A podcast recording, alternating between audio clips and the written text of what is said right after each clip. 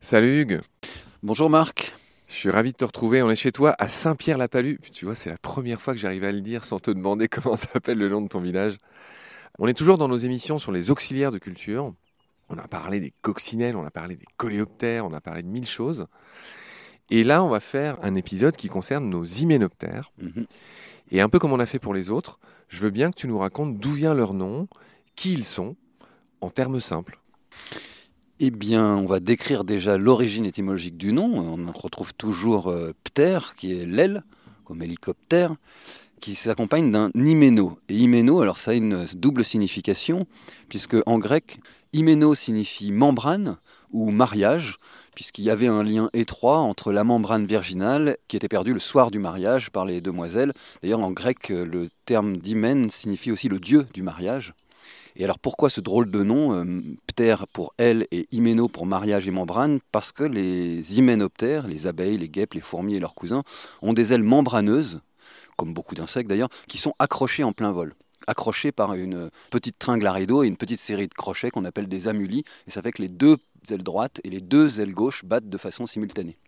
Oui, alors voilà, c'est ce que j'allais ajouter. C'est qu'on a dit dans un autre épisode que la caractéristique des insectes, c'est d'avoir deux paires d'ailes. Mhm. Et dans le cas des abeilles, ces ailes sont attachées, un peu comme mariées, d'où leur nom aussi d'hyménoptère. hein. C'est un peu ça pour qu'on comprenne. C'est ça, ouais. Ouais. Les ailes mariées en plein vol. ouais. Et l'autre chose que je voulais dire, parce que j'aime bien faire des ponts entre ces aspects du vivant, c'est que ce que tu racontes, le fait que les paires d'ailes soient accrochées, il en va de même pour une partie des papillons, si je dis pas de bêtises. Oui, c'est pas tout à fait le même système d'accroche, mais il y a certains papillons, de nuit notamment, qui ont des ailes accrochées. Là, par contre, on parle de tous les hyménoptères, c'est pas simplement les abeilles, c'est le cas aussi pour les guêpes, pour les tentraides, etc. Voilà, tous les hyménoptères ont les ailes Ouais. accrochées. Ouais, ouais. Bref, les papillons, voilà, sur les 5000, euh, je sais plus combien, 705, 5705 espèces de papillons en France, l'immense majorité sont des papillons de nuit à 95%. et la plupart ont les ailes accrochées. C'est drôle par un système de petits crochets. Oui, oui, oui. ouais. D'accord. Bon voilà, on a expliqué d'où venait le mot hyménoptère, mais on n'a pas dit euh, ce que ça englobait. Et non, c'est un, des ordres les plus diversifiés. Alors, dans l'état actuel, c'est un des ordres les plus nombreux, populeux, mais il est très probable qu'il y ait des micro-hyménoptères, tout un tas de petites bestioles qu'on ne connaisse pas encore, et que le nombre d'espèces finalement explose à l'échelle de la planète. Donc les hyménoptères, on va les distinguer en deux groupes principaux, les tentraides ou les symphytes, et un autre groupe qui se caractérise par une taille de guêpe et qu'on retrouve chez les fourmis, chez les guêpes évidemment, qu'elles soient sociales ou solitaires, mais aussi chez les abeilles, chez les micro-hyménoptères, chez les ichneumons, ce qu'on va détailler maintenant. Parfait. Là, on a toujours notre super système où toi, tu as ta conf devant toi, moi j'ai un écran, mais c'est génial, c'est un studio télé, c'est devenu Valenzo Gravion avec toi.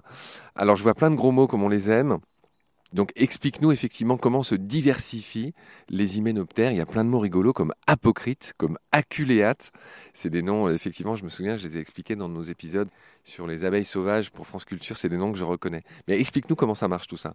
Alors ça c'est une classification simplifiée que je vais décrire, mais parmi les hyménoptères, on distingue immédiatement des espèces de guêpes qui ressemblent un peu à des guêpes et qui n'ont pas de taille de guêpe, qu'on va appeler des symphytes ou des tentraides.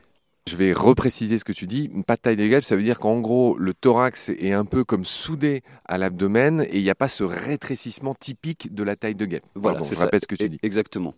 Et elles ont une autre particularité, c'est qu'elles ont des larves qu'on appelle des fausses chenilles et qui ressemblent vraiment aux larves de papillons qui, elles, sont les chenilles, à la différence près que, comme tous les insectes, elles ont trois paires de pattes, mais c'est le nombre de fausses pattes qui sont sur l'abdomen qu'on appelle des pseudopodes qui varient.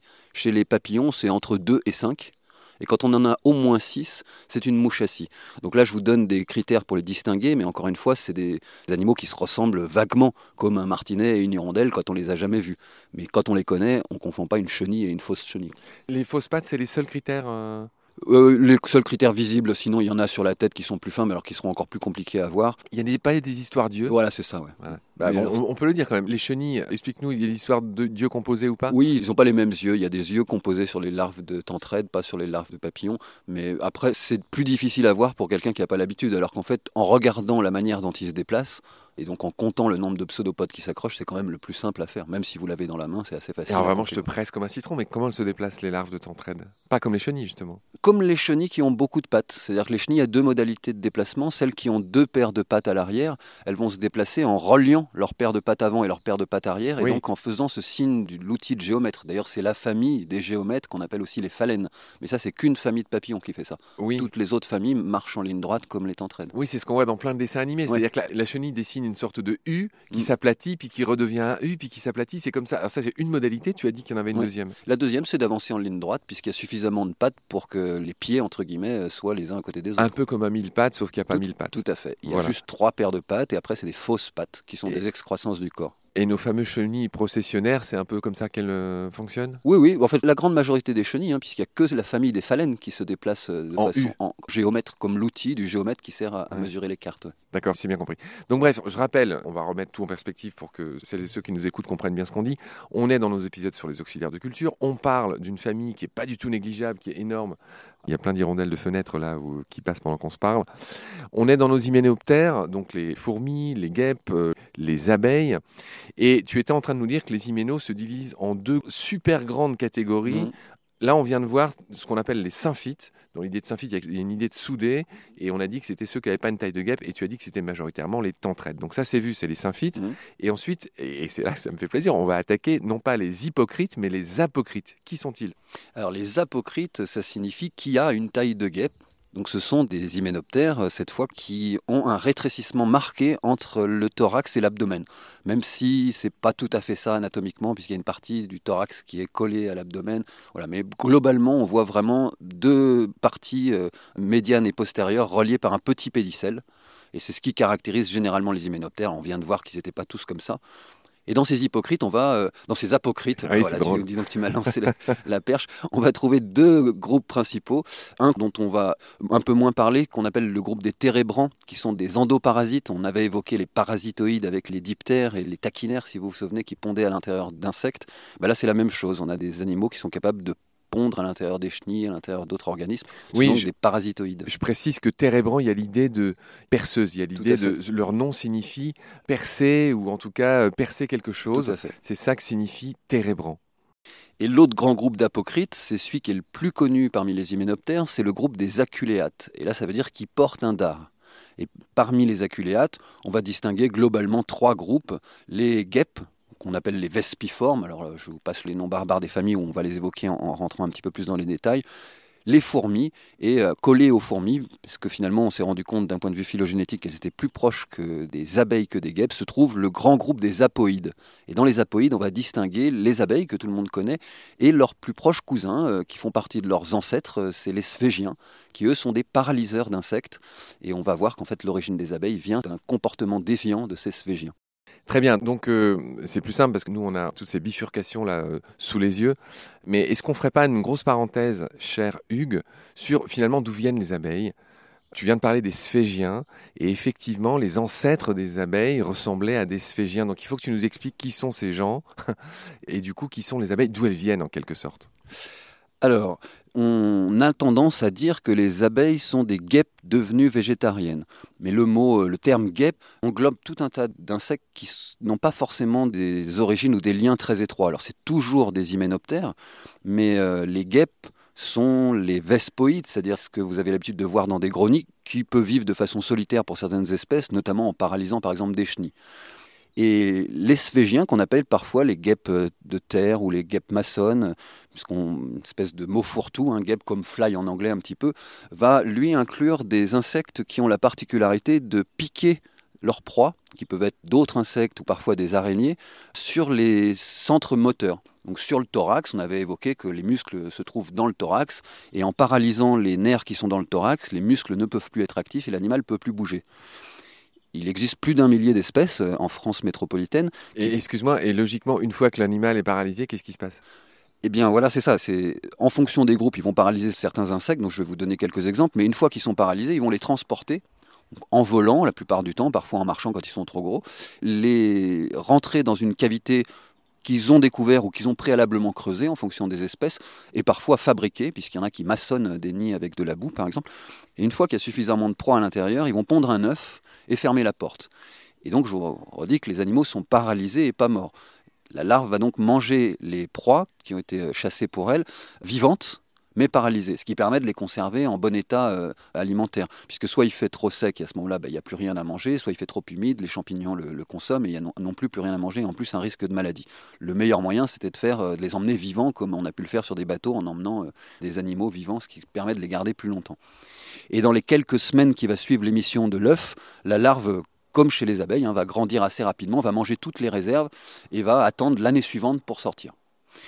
Et donc il y en a qui vont paralyser des chenilles, il y en a qui vont paralyser des criquets, il y en a qui vont paralyser des pucerons, il y en a qui vont paralyser des araignées, des menthes religieuses, des sauterelles, etc. Ou des criquets, ou des cercopes, euh, des mouches, enfin bref, euh, l'abeille mellifère. Il y en a une qui paralyse spécifiquement l'abeille mellifère qu'on appelle d'ailleurs la filante apivore. Filante qui aime les fleurs, apivore qui mange des abeilles. Et elle, elle va paralyser spécifiquement l'abeille de ruche il y a 120 ou 130 millions d'années à peu près, il y avait des petits sphégiens qui paralysaient des tripes. Les tripes sont des petits insectes longilines qui vivent pour une part au milieu des fleurs. Et euh, on pense que le fait d'accumuler tous ces petits tripes paralysés, remplis donc de pollen sur leur corps, les larves se sont habituées à consommer à la fois la proie et à la fois le pollen qui les entourait.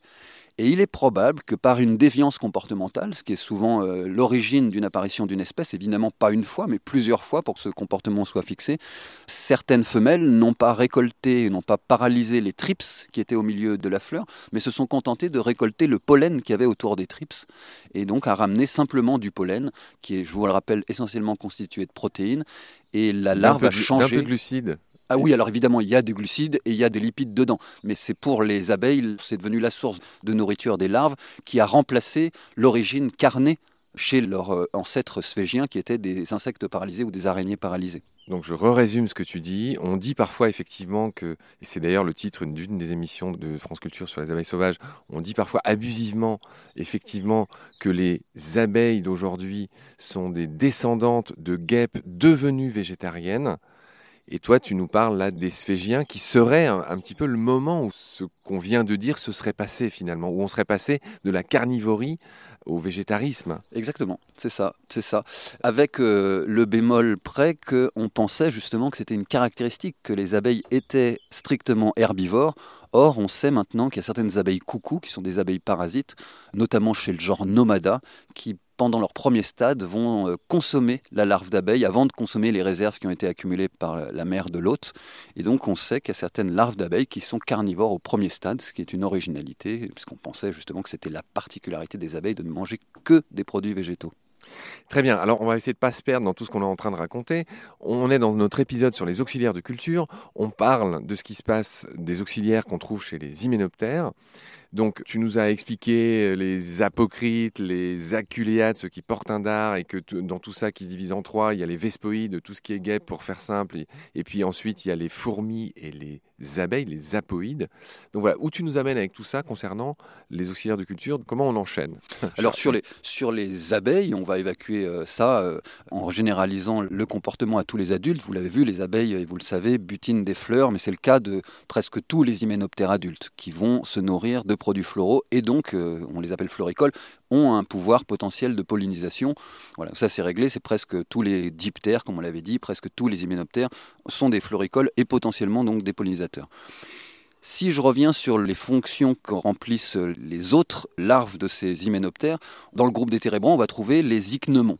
C'est probablement, euh, ce gros mot euh, effraie les gens, mais probablement que vous avez vu ces bestioles, notamment c'est ce qu'on appelle les Netelia ou les ophions, qui sont des légèrement rouges enrangés qu'on peut voir voler autour des lampes le soir quand on éclaire une terrasse, et qui sont des grandes bestioles avec un, long, long pédicelle très très fin qui leur permet. C'est des super tailles de guêpes. Enfin, ah, une espèce de fil à l'arrière du corps mm, mm. Euh, immense. Alors, on peut le confondre avec d'autres, parce qu'il y a beaucoup d'hyménoptères qui ont ça. Et là, il est très très progressif. Il y en a qui ont vraiment un filin avec un petit abdomen complètement séparé. Ça, c'est plutôt des sphégiens, et notamment ce qu'on appelle les scélifrons, les paralyseurs d'araignées.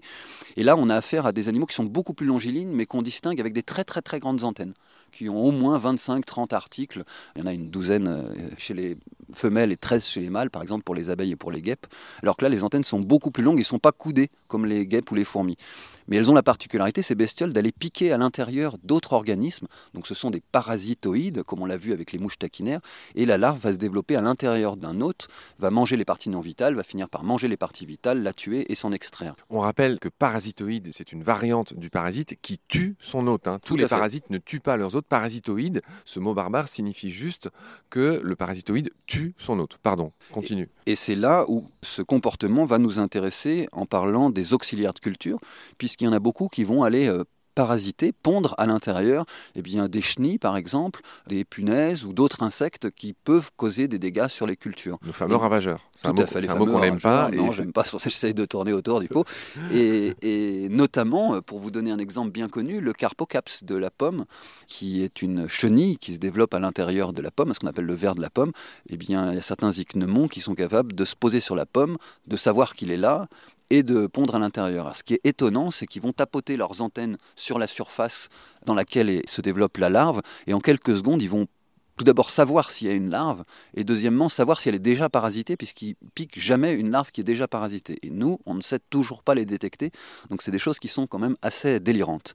Parmi les térébrants, on a un autre phénomène fabuleux qu'on peut facilement observer dans n'importe quel jardin, sur n'importe quel rosier, dans un espace vert. C'est des micro-hyménoptères qu'on a l'habitude de prendre pour des moucherons quand on les regarde pas bien. hein. C'est vraiment minuscule, ça fait euh, un millimètre, parfois un petit peu moins, et qui vont se poser dans les colonies de pucerons et qui vont justement pondre un œuf à l'intérieur des pucerons.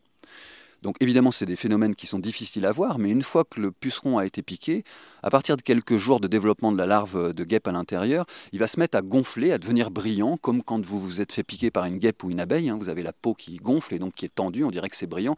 Et bien quand vous voyez des pucerons comme ça qui sont brillants, c'est une question de jours pour qu'ils meurent et qu'ils se momifient, donc qu'ils se fixent sur la plante sans plus pouvoir bouger, pour que la larve à l'intérieur finisse son développement et finisse par couper une sortie, soit en haut, soit en dessous, euh, selon les espèces, s'en extraire, euh, aller manger, aller s'accoupler et pondre dans d'autres pucerons. Et ça, c'est un phénomène que vous pouvez vraiment observer euh, au printemps, au début d'été, sur de très nombreuses plantes, notamment des plantes qui sont en fin de vie, donc qui sont plus faibles, plus affaiblies. Ça, c'est tout l'intérêt de conserver justement des plantes jusqu'à la fin de leur cycle. Quand on n'en a plus besoin, elles vont servir à des ravageurs, mais surtout à vous, elles vont servir à enrichir le milieu en auxiliaire de culture et en antagoniste de ces ravageurs.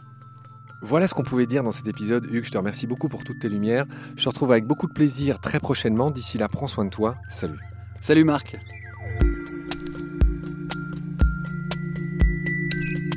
Pendant notre combat, nous deux, tu avais l'œil du tigre, tu en voulais ce soir-là. Il faut que tu retrouves ça maintenant. Et la seule façon, c'est de recommencer au commencement. Tu vois ce que je veux dire?